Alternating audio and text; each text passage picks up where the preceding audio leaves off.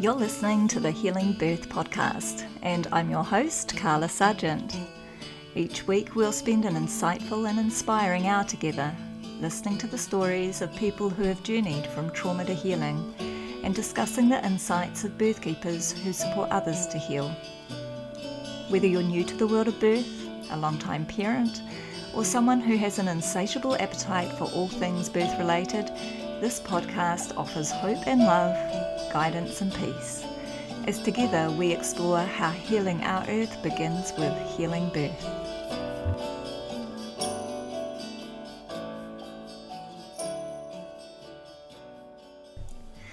For this first episode of the Healing Birth podcast, we have Gay Summers as our guest. Gay gave birth to her three daughters in the 1970s, the youngest of which was me. The story of Mum's pregnancy with me and of my birth is quite a remarkable one. My older two sisters' births entailed some trauma for my mum, and when she became pregnant with me, she was determined to do things her way. I love the story of my birth. It has always been a source of inspiration for me. I was mesmerised by all things birth related from a young age and knew that birth work was my calling.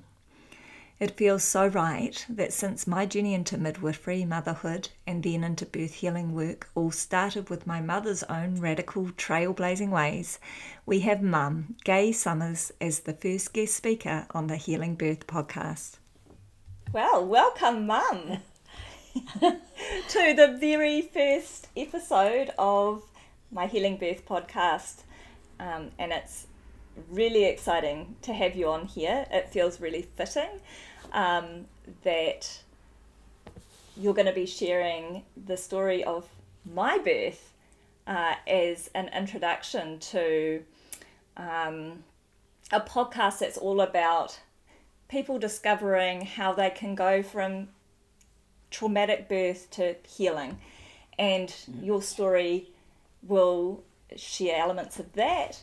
Um, but also because the story of my own birth and what I grew up learning about birth through through hearing about my own story, but also through the books that we had at home and these sorts of things, which I'm sure you'll talk about um, as you speak in the, on the um, call today,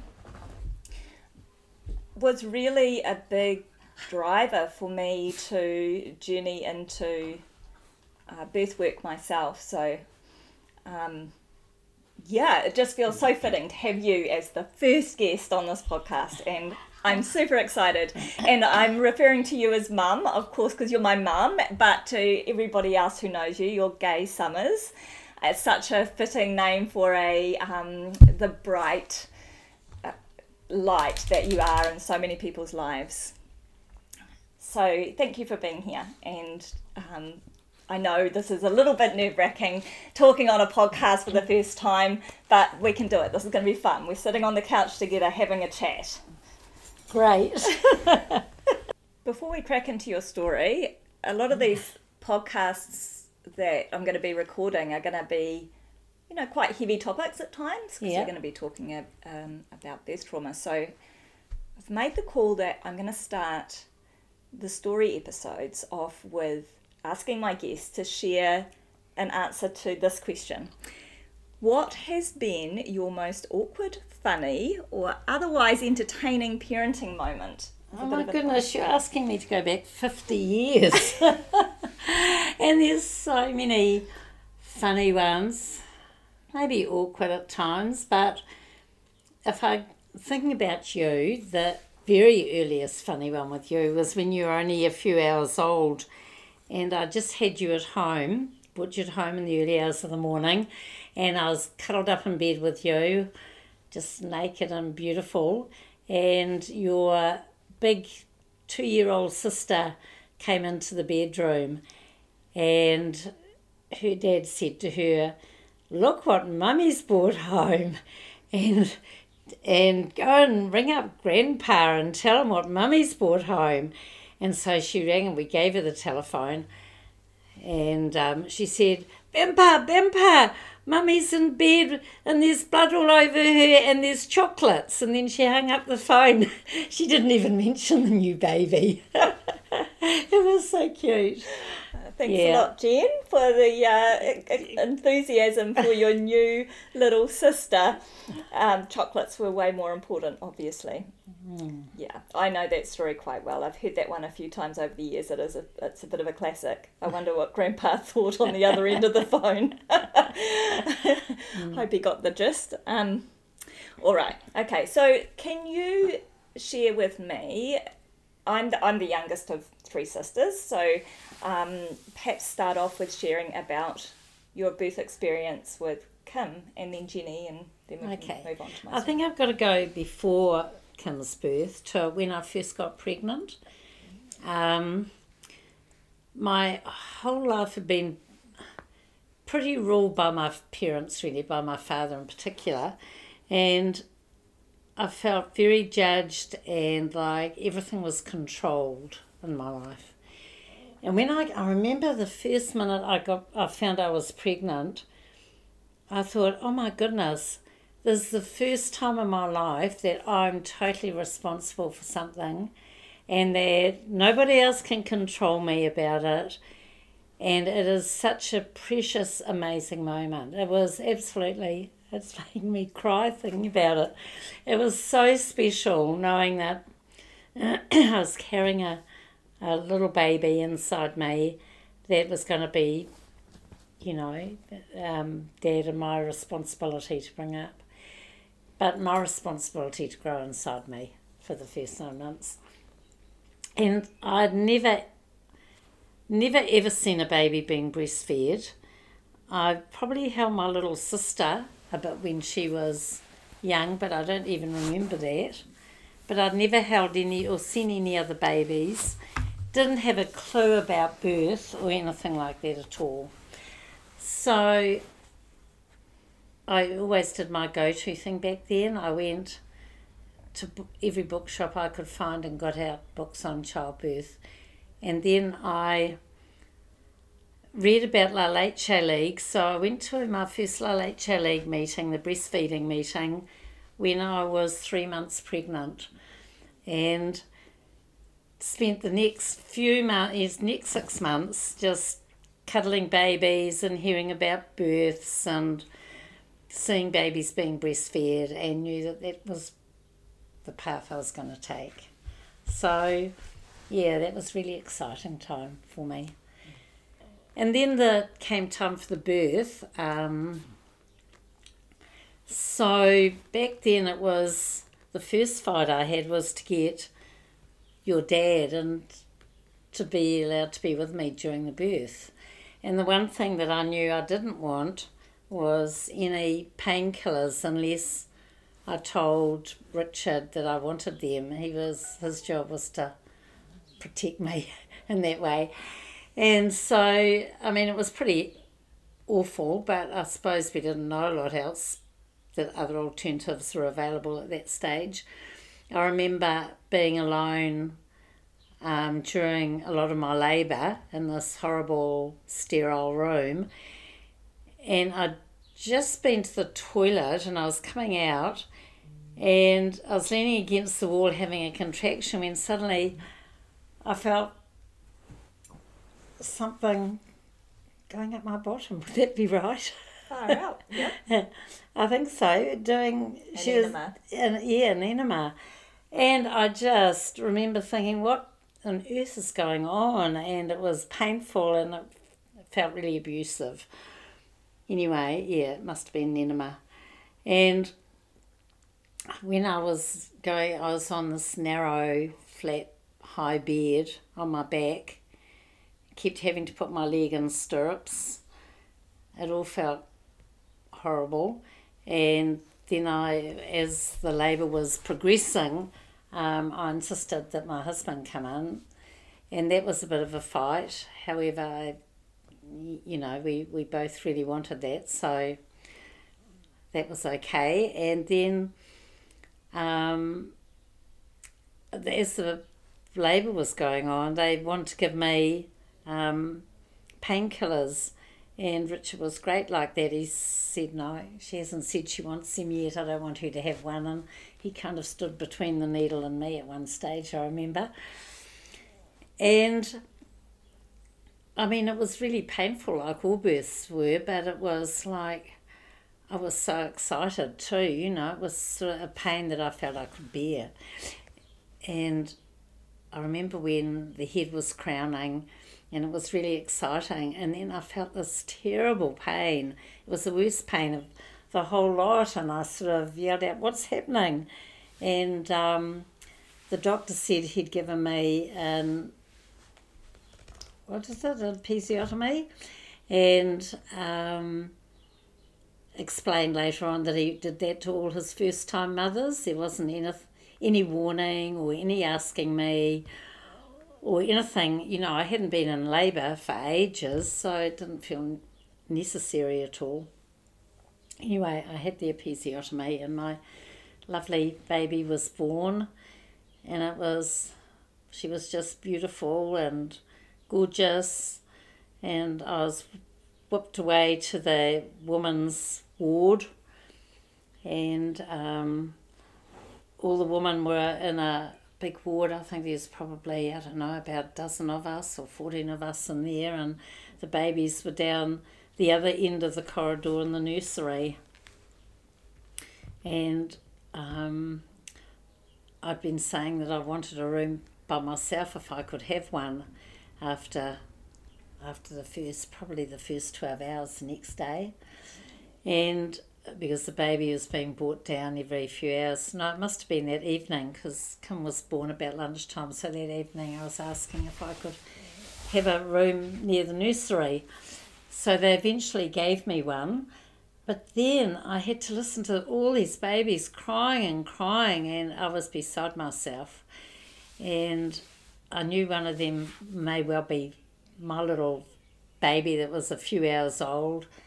And I remember I couldn't bear lying in bed, and I got up and I couldn't see any nurses in the nursery. So I went to the nurses' station, and there were two nurses listening to music. I remember them filing their nails and chatting happily while these babies were screaming, and I was just so upset. And I um, said, my, my baby's crying, you know, can you bring it to me? And they said, Look, Gay, you go back to bed. We look after the babies at night time. And I said, But the baby's crying. She needs to be held. No, look, you spoil your baby if you pick them up every time they cry. I said, She's only a few hours old. Get to bed, Gay. And I was just so upset. And so I went away and I just walked into the nursery and got my baby and decided there and then no one was going to take it from me anymore. And so, not long after that, the two nurses came in and they said, Give us that baby back. And I said, No. And they were trying to pull her out of my arms and I was holding her tight. It was a, it was a physical battle.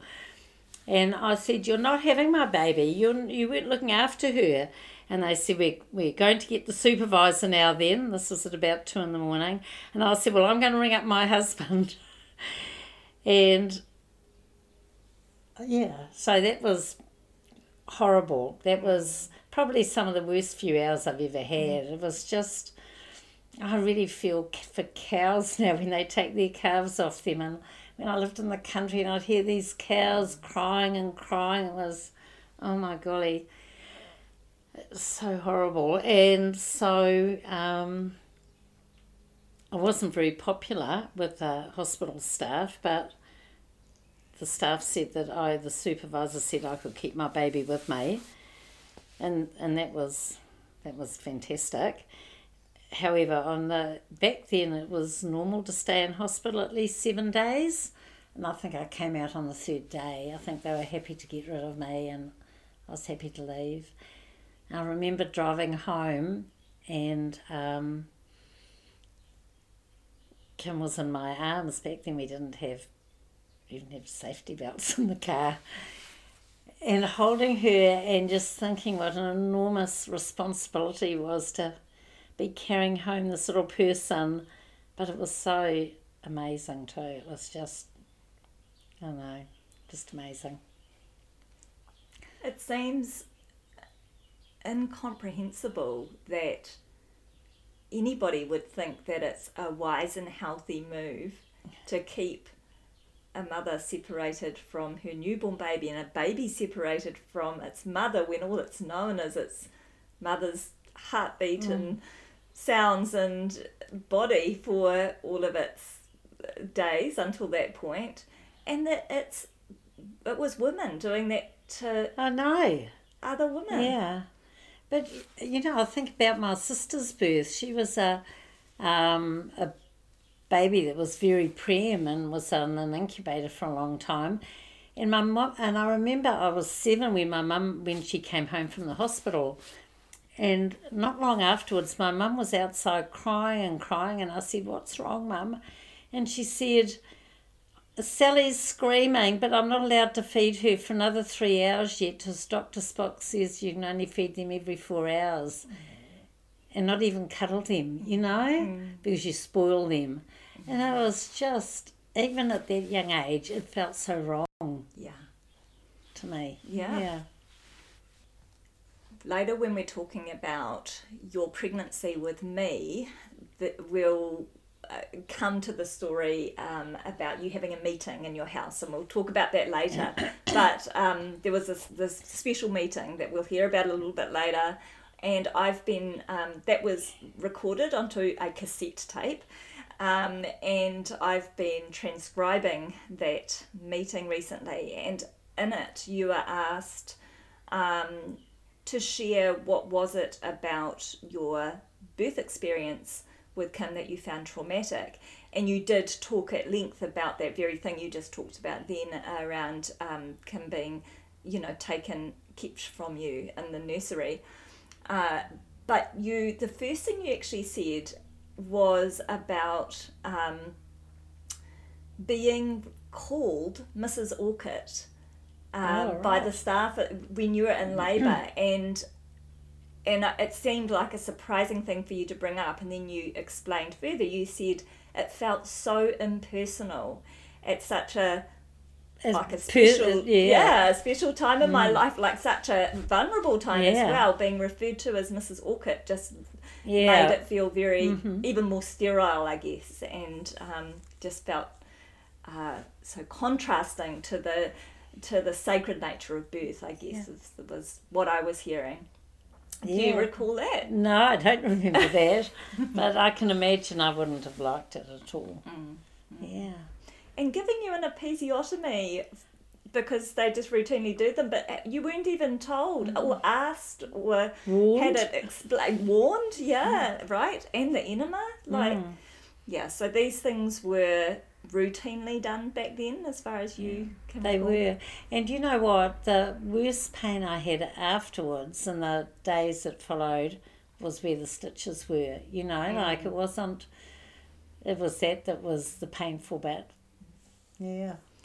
And was breastfeeding successful for you? Oh, look, it was really interesting because I think that was the first time in my life I felt I was doing something properly.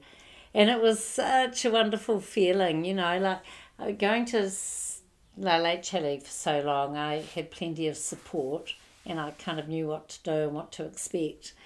And um, you know, I knew if the baby was having plenty of wet nappies every day that the fluid was going in.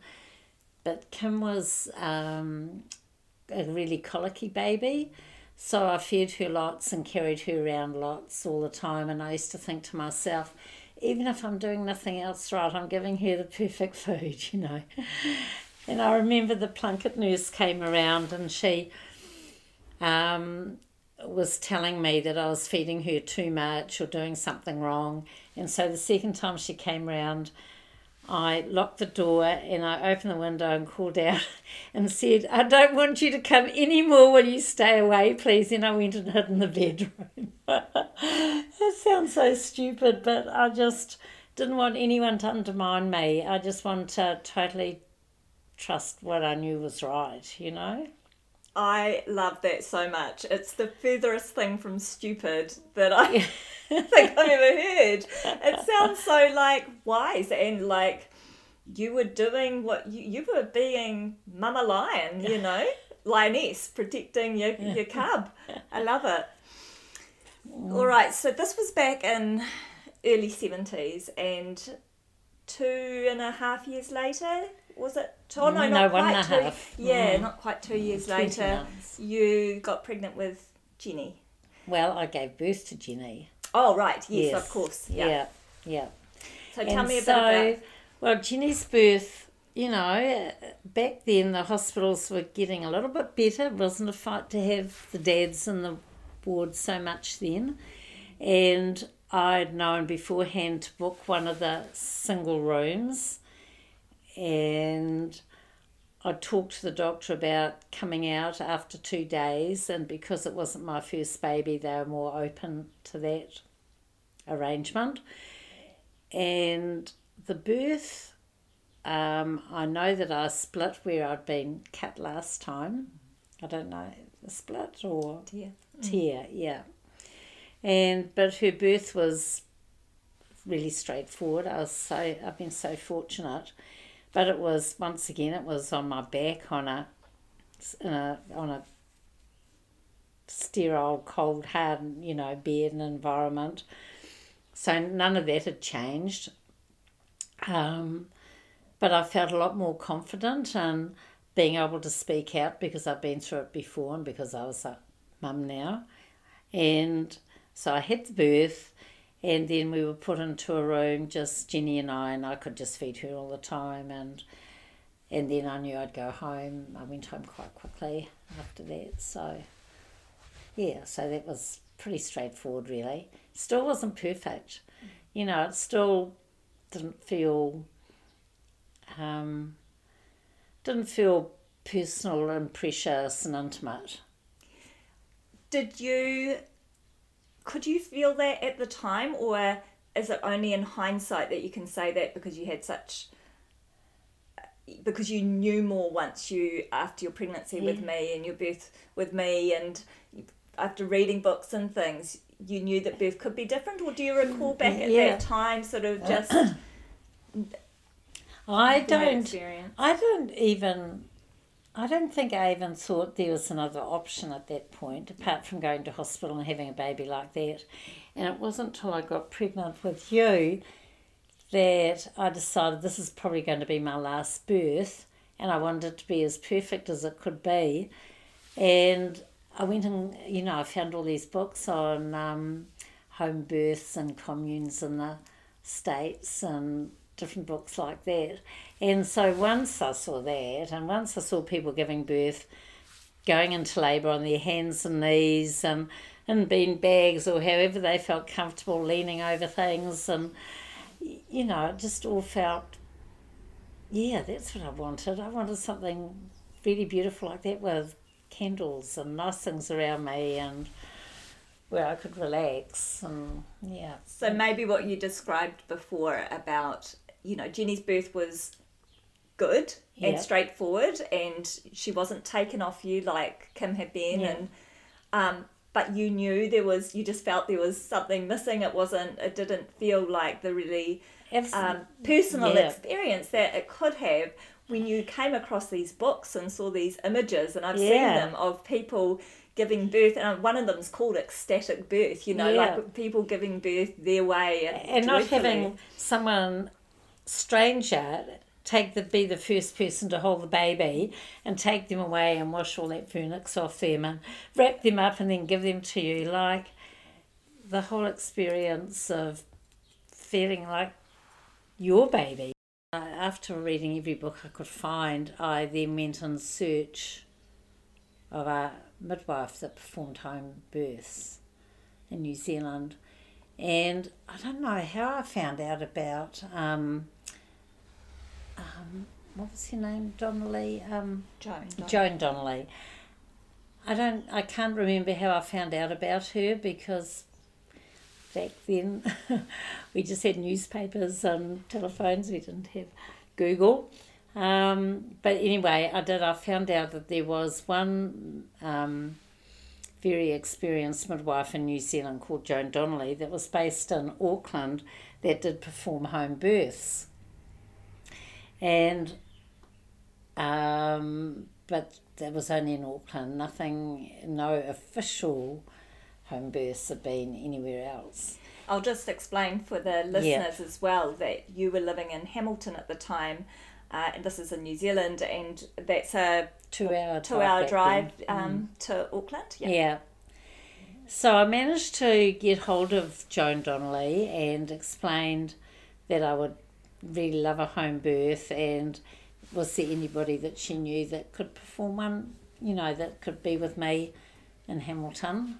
Um, and when you were due in October. October? November. November.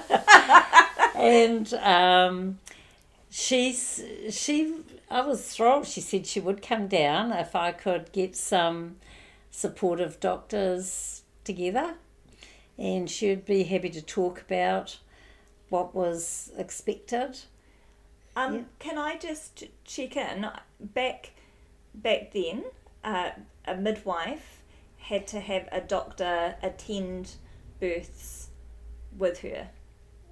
I think so, yeah. Yeah.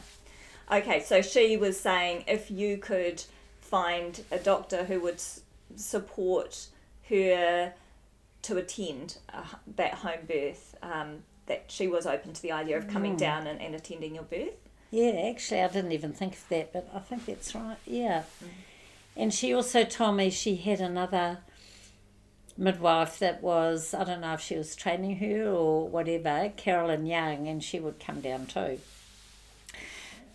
So that was really exciting, you know. I thought, oh my goodness, this might really happen.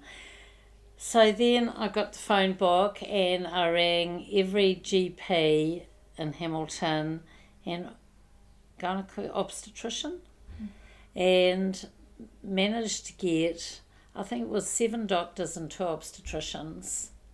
I might be wrong, might have been five doctors and two obstetricians. I can't remember now. But I do remember look it was I wonder what they thought. We lived in a house, we had very little furniture. Our couch was a door that had a mattress on it and it was on bricks covered with batik, a batik cloth. And we had a couple of bean bags. And when you came through the um, sort of the front door, it was our bedroom. And there was a bed right inside the door.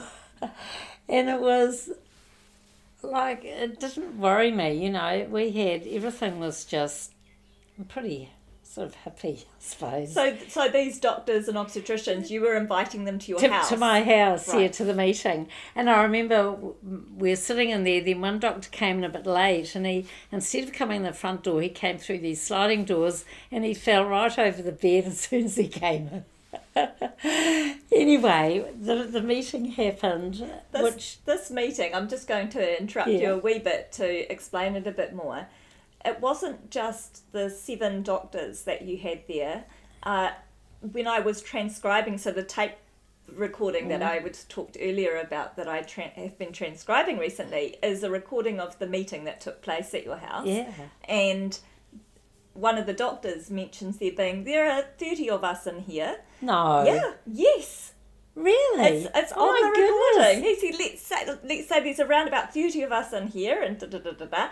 Um, so, and there were the voices of quite a number of, um, like, consumers, I'm going to call them, but they were probably friends of Family yours, friends, fam- mm. family friends who were attending as well, and um, maybe he said 13. Maybe I think could so. I think thirteen might be right. because yeah. it didn't Our- seem like the sound didn't sort of No. seem to encompass thirty voices, but thirteen would sound Yeah. correct. But there was also the midwife Carolyn that you referred to Yes. earlier. She talks on it quite a lot. I don't think Joan could have been able to make it down because she doesn't seem to appear on the tape. Um, but yeah, so you had invited these doctors and friends and midwife to a- meeting at your house with the purpose of what? What had what had you said to these doctors that you can recall? Obviously, it's a long time ago, but Yeah. Um, I just said that I would really love to have a home birth, and I'd located an experienced domiciliary midwife, we call them back then, and I was wondering if they were interested in coming to hear her experiences as regarding what was needed for it and how safe it was and to and and some of it you know there's this group of doctors that were really happy to come you know they're all males all male doctors. Mm-hmm. And i was so excited that it was happening and then afterwards i remember talking to the midwife asking what we needed to prepare for it you know in the bedroom. And so we were all geared up to have a home birth. Joan was going to come down to Hamilton the week before I, the two days before I was due, I think. Because, of course, back in the 70s, there were no cell phones, so we could only make phone contact. And we had made that arrangement. But I did something really silly. About a week before you were due, I took a sewing machine into town to get fixed I was trying to pretend that I was really domesticated and could sew. and I took it in and I carried it from the car into this building, and that was enough to set me off into labour. And I remember we went out for dinner that night with friends of ours, and I was saying, I'm in labour, I know I'm in labour. And, you know, your dad was trying to tell me no, I wasn't. it would go away. And anyway, we realised that no, I was definitely in labour. So we had to make some really quick decisions. First of all, I tried to contact Joan and the midwife. And so this was a bit earlier than expected. This was a week uh, earlier, five days before she was due to come. Five was due to come. Yeah. Before she was due to come oh, down. before from, Joan was, yeah, right, I see. From Auckland. Yeah. And I couldn't get hold of her at all, and she may well have been out doing a birth somewhere in Auckland, and I had no no way to get hold of her. So next plan was I thought I'm going to write a list of things. I'm going to have to go to hospital. I want to be as quick as possible in there, and I wrote. I'm sure Dad and I wrote it together. A list of things that I wanted, and I remember I think I remember most of them. It was um, I didn't want any medical interventions and uh, interventions at all unless it was like a life and death situation.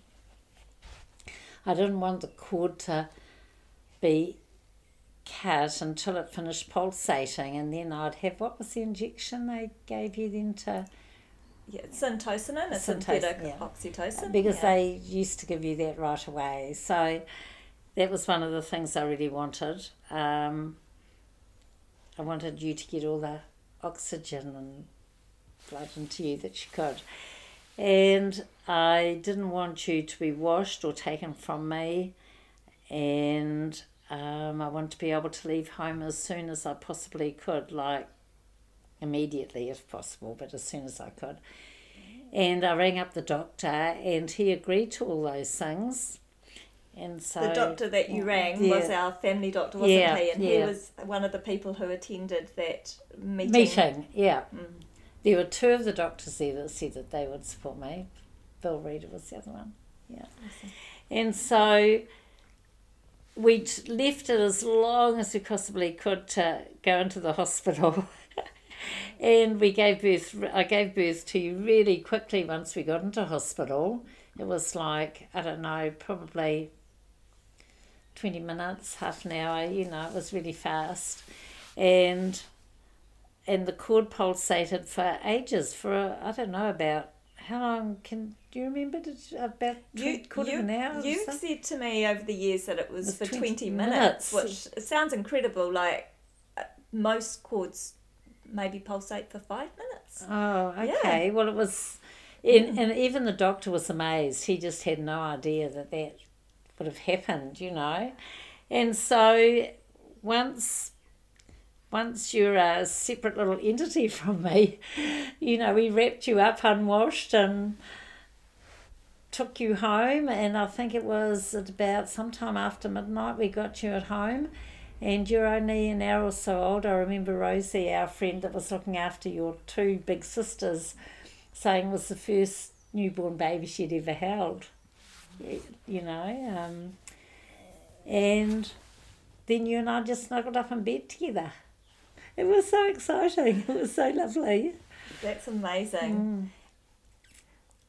I seem to recall you saying that you were frowned upon by the. Oh, yes, that was the next thing. About two days later, I got a letter from the hospital board saying that they wanted to sue me for putting my life and my babies at risk for leaving hospital so quickly. Incredible. When we think these days about how there's just you know you're kicked out. Yeah, you're so bribed with free nappies if you leave in 24 hours or something. Yeah. Once upon a time, yeah. yeah. These days you used to be like you that. don't even get that. No. And so um, I thought that was really laughable. I thought it was really funny that, you know, that um, they made such a fuss about something so lovely. and the doctor supported me. I had his support, so there was nothing to yeah, fight or whatever. Mm. Mm. Isn't that incredible that he was a doctor who had attended a lot of births by that stage mm. and you insisting that my cord be left to pulsate for as long as it took um, was the first time he'd ever witnessed mm. that. He'd, yeah. Yeah, he'd ever seen that. No. And still to this day, we, you know, this is, I'm 45 now, and this is still going on. People are still having to, you know, mm. state when they don't want the cord to be cut. And yeah, seems so intriguing that all these years later that we're still fighting such natural yeah battles over battles. things that are yeah. like I just I mean, yeah yeah it's crazy. Wow, what a story! What what a shame you you missed out on your home birth. I know. and I missed out on being born at home. But, but yeah, I made up for it when you had your first baby, my first grandchild, in my lounge. Mm, and mm. I was who was the first one to touch you? Yeah, I was. Yeah, mm. yeah. We'll talk more about that that soon because yeah, like I said earlier, that learning the story of my own birth and um, and growing up with all those amazing books in the house and that I had quite a different perspective on on birth I think to what most people would have had um, we'll, we'll come back and, and talk about that journey a little bit later mm. but I'm still I'm I'm just really intrigued to I guess um, delve a little bit more into you you were radical, mum. You were radical for your time. Like I'm, yeah, so proud of you. oh, I've never considered myself radical. But I just you felt, were. I felt seemed I was so driven by my instinctive feelings. You know. Yeah. I think that's what it was. I was. I just really at that. In terms of my body and breastfeeding and giving birth, I totally trusted my intuition in my body. How did you find that? How did you find that when uh, nobody else was doing this? No, you weren't. You weren't inspired, but well, you were once you come across those books. But I'm mm. hearing that this even came back to you talked about that with your first birth. That it was the first time in your life that you felt um, you knew how to do something. Yeah. That you knew what you were doing, and you well, I sort of knew it was the right thing to do because it was natural. You know, just made sense. It just right? made sense. Yeah. yeah. it did. And then, and then your body did, did its thing. Like you birthed your baby, babies really well. You breastfed, and you said, you know, like breastfeeding was your your body was just doing what it, It was the f- was I- to it was the first time in my life I felt so competent. Yeah. I felt like so proud of myself. Yeah, right. you know, it was yeah. it was it was wonderful. And then if I can diverge a little bit because people these days probably don't even know this is possible, but La Leche League became a really big part of my life. You know, they were a group of mothers that just wanted to birth and parent naturally and it was really beautiful being in that group. Like it was none of those things i could really share with my parents or anything like that. But back in the 70s there was lots of adoptions then and us breastfeeding mothers had heaps of milk. And so we had a bit of a milk crown. So breastfeeding mothers that had an excess of milk would express their milk and into um, into uh, uh, bottles and we'd collect we'd collect we'd have a collection and it would be put into these little tubes that would be taped onto the adoptive mother's boob and it had a little tube going down to the nipple and the baby would suck on it and it would get the breast milk out of the little bag but at the same time it was stimulating her breasts and she was getting all the maternal feelings. And so many of those mothers started breastfeeding naturally. Their milk would come in after about 10 days or two weeks, you know. Wow. And it was so amazing being able to know that that could happen. You know, it was, yeah.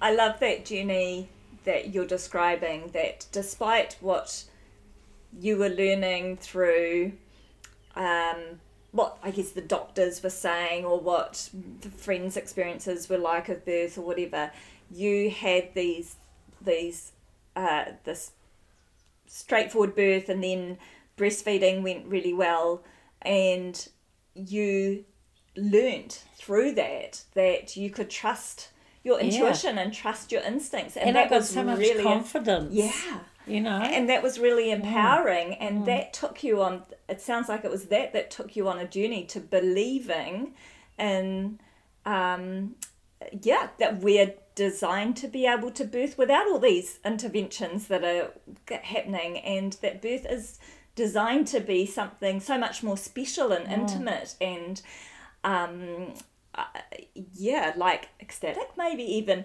um c- than than what But even most I people think, were experiencing. even in situations where birth might be complex, it can still be really personal afterwards. You can still cuddle a baby without it being whipped away and washed. You can, you know, there's all those other things that can have, have made a difficult, complex birth so much better.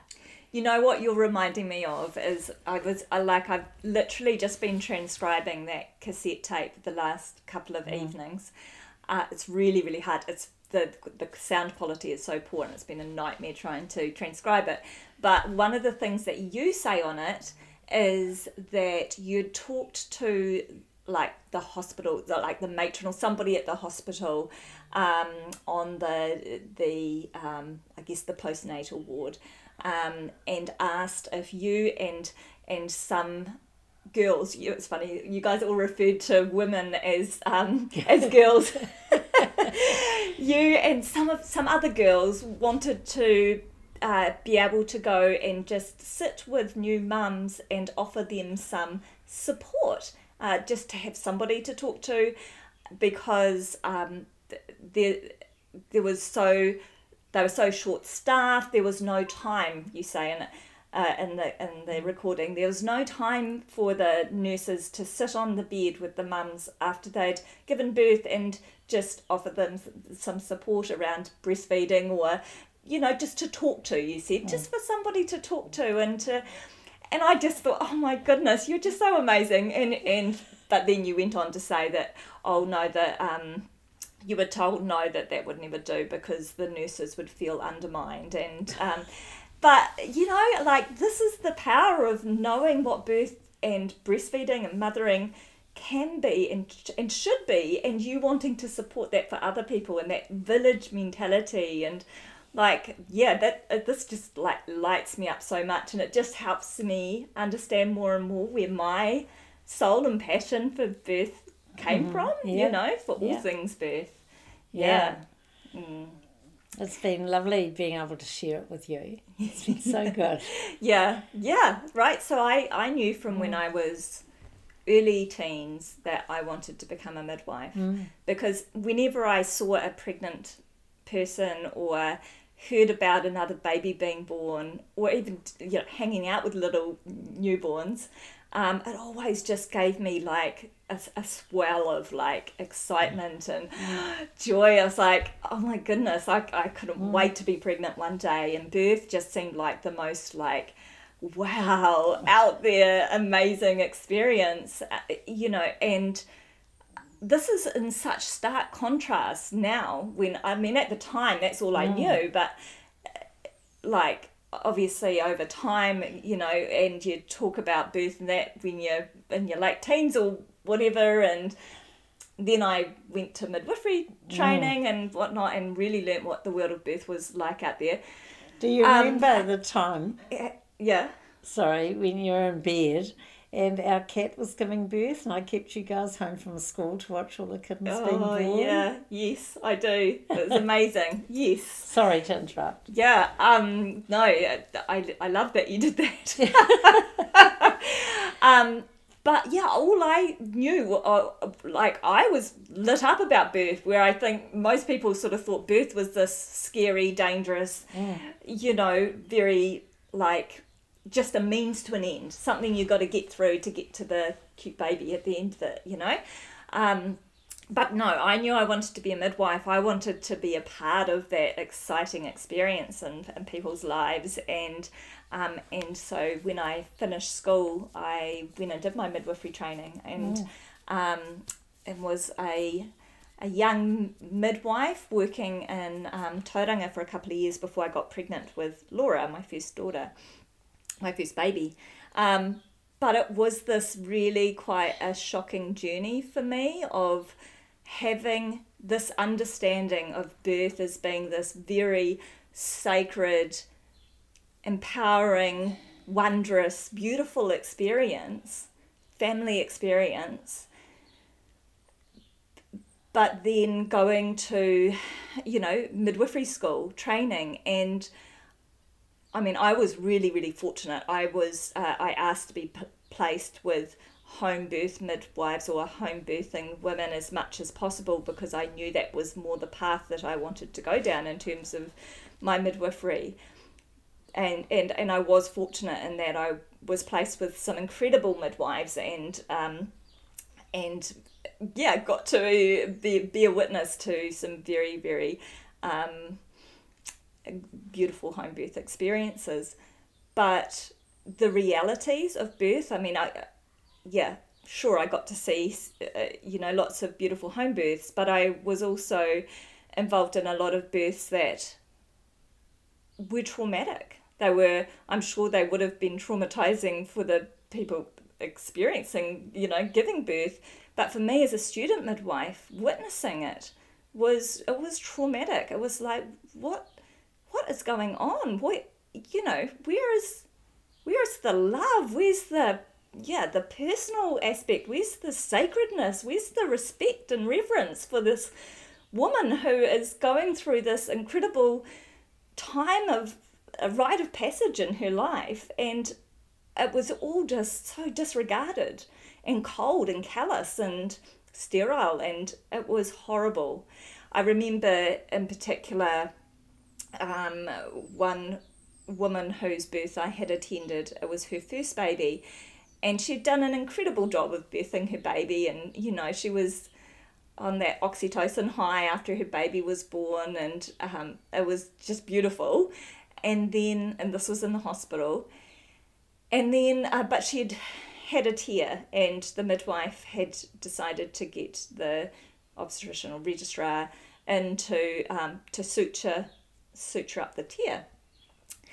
And this this doctor, this guy came and sort of gruffly sat himself down at the foot of this woman's bed. He didn't say congratulations on your new baby. I don't remember him introducing himself even. He just sort of told her she needed to like bend her knees up and um, you know like open her legs and um, and he was going to suture her up and he was putting some uh, injections of uh, local anesthetic into her and of course that was really painful for her.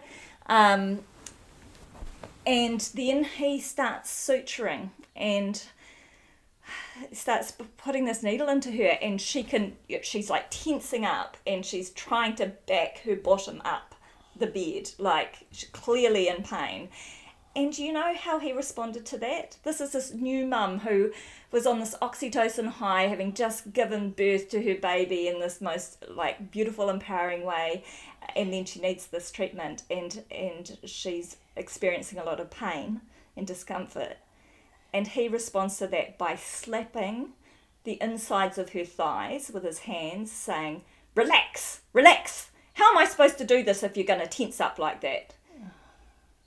I was, I was, I'm, I like, my jaw must have literally dropped open. I could not believe what I was witnessing and hearing.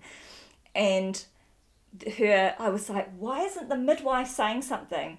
why isn't her husband saying something? Her husband was sitting there silently next to her, holding the baby, and it was just like, what? I was just like, what the fuck is going on? Seriously, I was. Mm.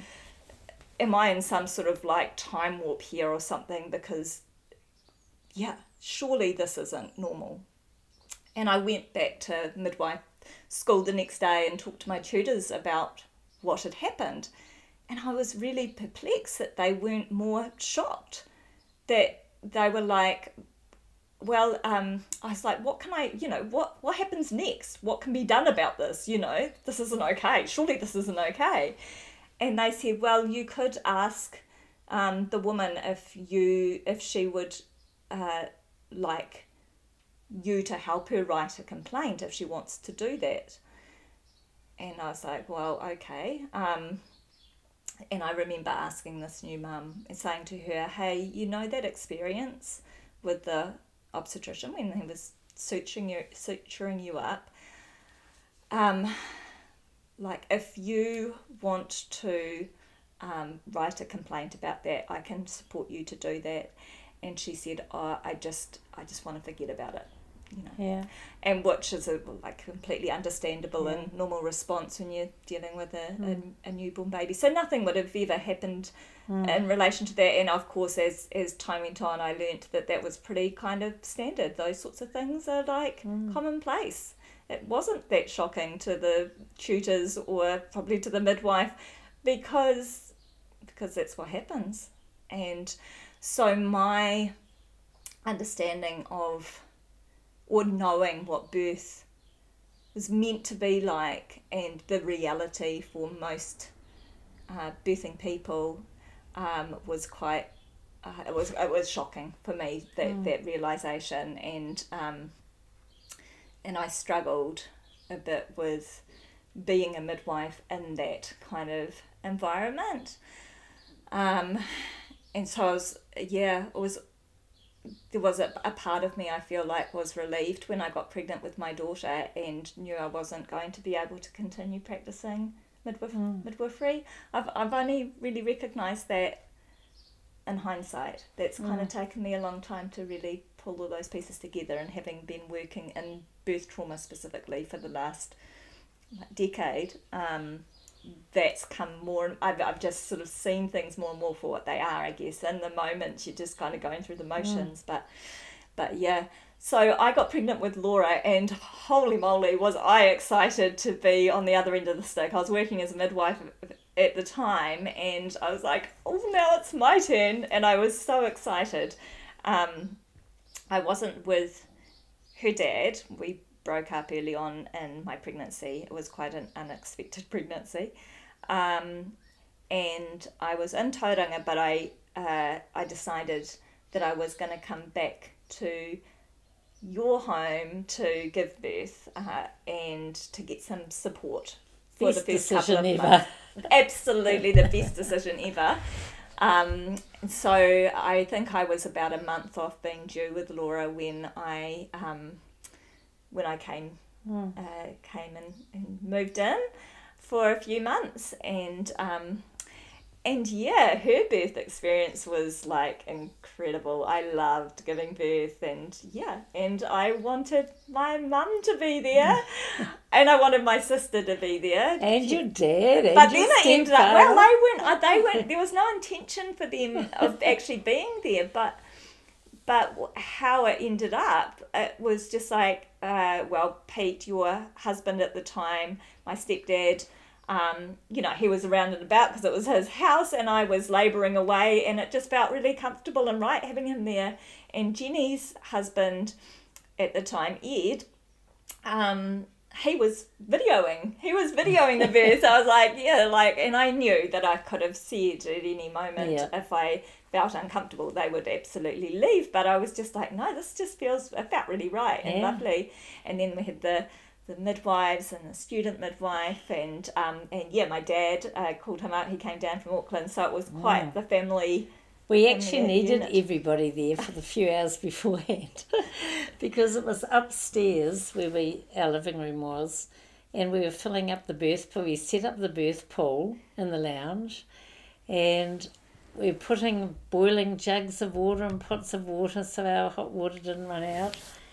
And we filled it up and the midwife arrived and looked at the birth pool and you were so desperate to get into it and said you're going to have to pull start again because you haven't put the lining in. so we had buckets that we were heaving over the deck and we were ringing up the neighbours to get hot water yeah and, i it, recall and it did need a team. I did need a team. Yes, and then the power went out. Do you remember? Yeah. And we were trying to heat uh, hot water on the uh, uh, the top of the um the fireplace. That's right on it. yeah, it was it was a pretty special occasion, and then um. And then, yeah, you share the bit. Which is about the bit you were born no, we when Laura was born. yeah, It was so lovely. Well, you were in the pool and we were all taking turns at kind of putting cold flannels on your forehead. You know, you'd have your dad there and then I'd be there and then your sister and Kim, your other sister in England, was on the phone listening to it all. And um, and the midwives were sort of keeping a bit in the background except to sort of examine you every so often. They were and just by lovely. examine you mean By, by just looking. yeah, yeah. And then when um, Laura's head crowned and she was being birthed, I was quickly called over to catch her she was born. It was so beautiful. And she had the cord between her legs, and I was just, didn't she? Yeah. yeah. And I was saying, Oh my God, she's so gorgeous. Look at her, she's beautiful. She's so big. and we didn't even know for sure that she was a girl at that stage. didn't know at all. No. No, it's, it's it's classic because we've got that on video, haven't we? You saying, "Yeah, we don't even know whether she's a boy or a girl yet," which is pretty classic. Yeah, it was so special. It was such a family occasion. Hey, Mm. It was, it was lovely. yeah. And I had a bit of a nightmare time breastfeeding Laura, but it was so helpful having the family support around and and really really helpful having that really empowering birth experience where it was like okay breastfeeding's hard but i trust my body knows what it's doing and i'm you know i'm pretty stubborn at the best of times and i was just like i'm doing this come hell or high water and i feel like it was my birth experience that really set me up to be able to cope with those Yeah. massive challenges um, where I know in my work in birth trauma support is that for so many people who have a traumatic birth experience, it's the complete opposite in terms of them their start to motherhood being so like they don't trust their bodies. They think their bodies failed them in birth. You know, they don't trust their instincts or their intuition because you know the doctors had to save me and my baby from you know like it's uh, there's no trust in themselves and there's no um and they feel really really disempowered so a birth can be so potent in terms of setting us up for um, to be able to parent our babies the way that our babies need us to parent them and that's through tr- listening mm. to our instincts and trusting them just like you did and you know speaking out against no i am going to take my baby because that's everything in your body was telling you mm. that that was the right thing to do and telling that plunket nurse to go away because you didn't want anybody It undermining actually didn't feel like I was being courageous or doing anything. I just didn't feel I had any other choice. Mm, you know, I mean, it just was so strong. My yes. feelings were so strong. Yeah, yeah. But for people who have a traumatic birth, it's uh, they, that's not there. No, you know, right. and Yeah, and they- yeah. they haven't got that bond with their baby often because they don't have that powerful oxytocin love drug flowing through their system at the time their baby was born, or they uh, they're in a trauma state. Mm. I guess that's when you need a supportive family around. well, you need You a village. too, you a need village. like a because a I think of you and I were very fortunate, Mm. but your two sisters had some difficult births, Mm, and but they were amazing breastfeeders and they were amazing Mm. mothers, you know, and um, Mm. it was you know, and they and they need it's as you say, you just need the support around you in those times. Like my support.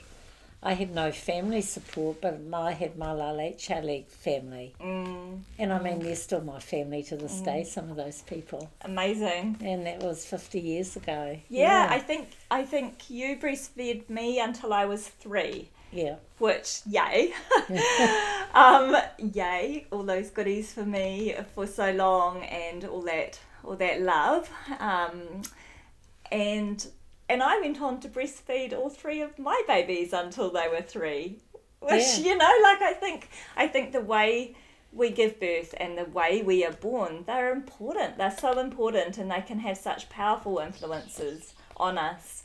Um, they're not the be all and end all of how we're going to end up birthing ourselves, but um, I, I just love this story and thank you so much for sharing all that with um, on my podcast. But I love that aspect of that your story was such a powerful influencer for me and my journey, and look at where that's taken me on. You know, not just not just having three um, incredible birth experiences myself, and um, but but also just feeling so passionate about um, wanting to support others to find uh, healing after after birth trauma um, and wanting just to like yeah you know heal birth heal the world of birth do do uh, what i can um, to to help drive uh, yeah that that agenda to heal birth. I'm So- sure your book that you wrote would be the inspiration that I found in books for a lot of people. Mm. And The stories in that are so beautiful. Yeah, I love that book. Yeah, Where the Heart Is. Um, yeah. In fact, this podcast, I was thinking I would do, I would compile another book of birth stories that were just the healing birth Yeah, that stories. Yeah. Um, but it took me five years to compile that book and publish it, and I'm like, a podcast is going to be easier. And I'm more the more the way you know to do things these days. So, so this is we're going to wind up this very first episode of the podcast, um, and I'm just going to uh, pose this question to you um, before we sign off, which is if you could go back to the pre motherhood version of yourself and share one piece of wisdom with her, what would it be? Um, to be informed and trust your body. beautiful. Intuition. Love it. Oh, thank you so much, Mum. it's been so special getting to sit on the couch here and have this special conversation with you. Uh, and um, yeah, thank you for giving me such a beautiful start to life and uh, being such an incredible role model. And you sure you don't talk about yourself as being radical or courageous, but you sure are, in in my opinion. And um, so yeah, forever grateful.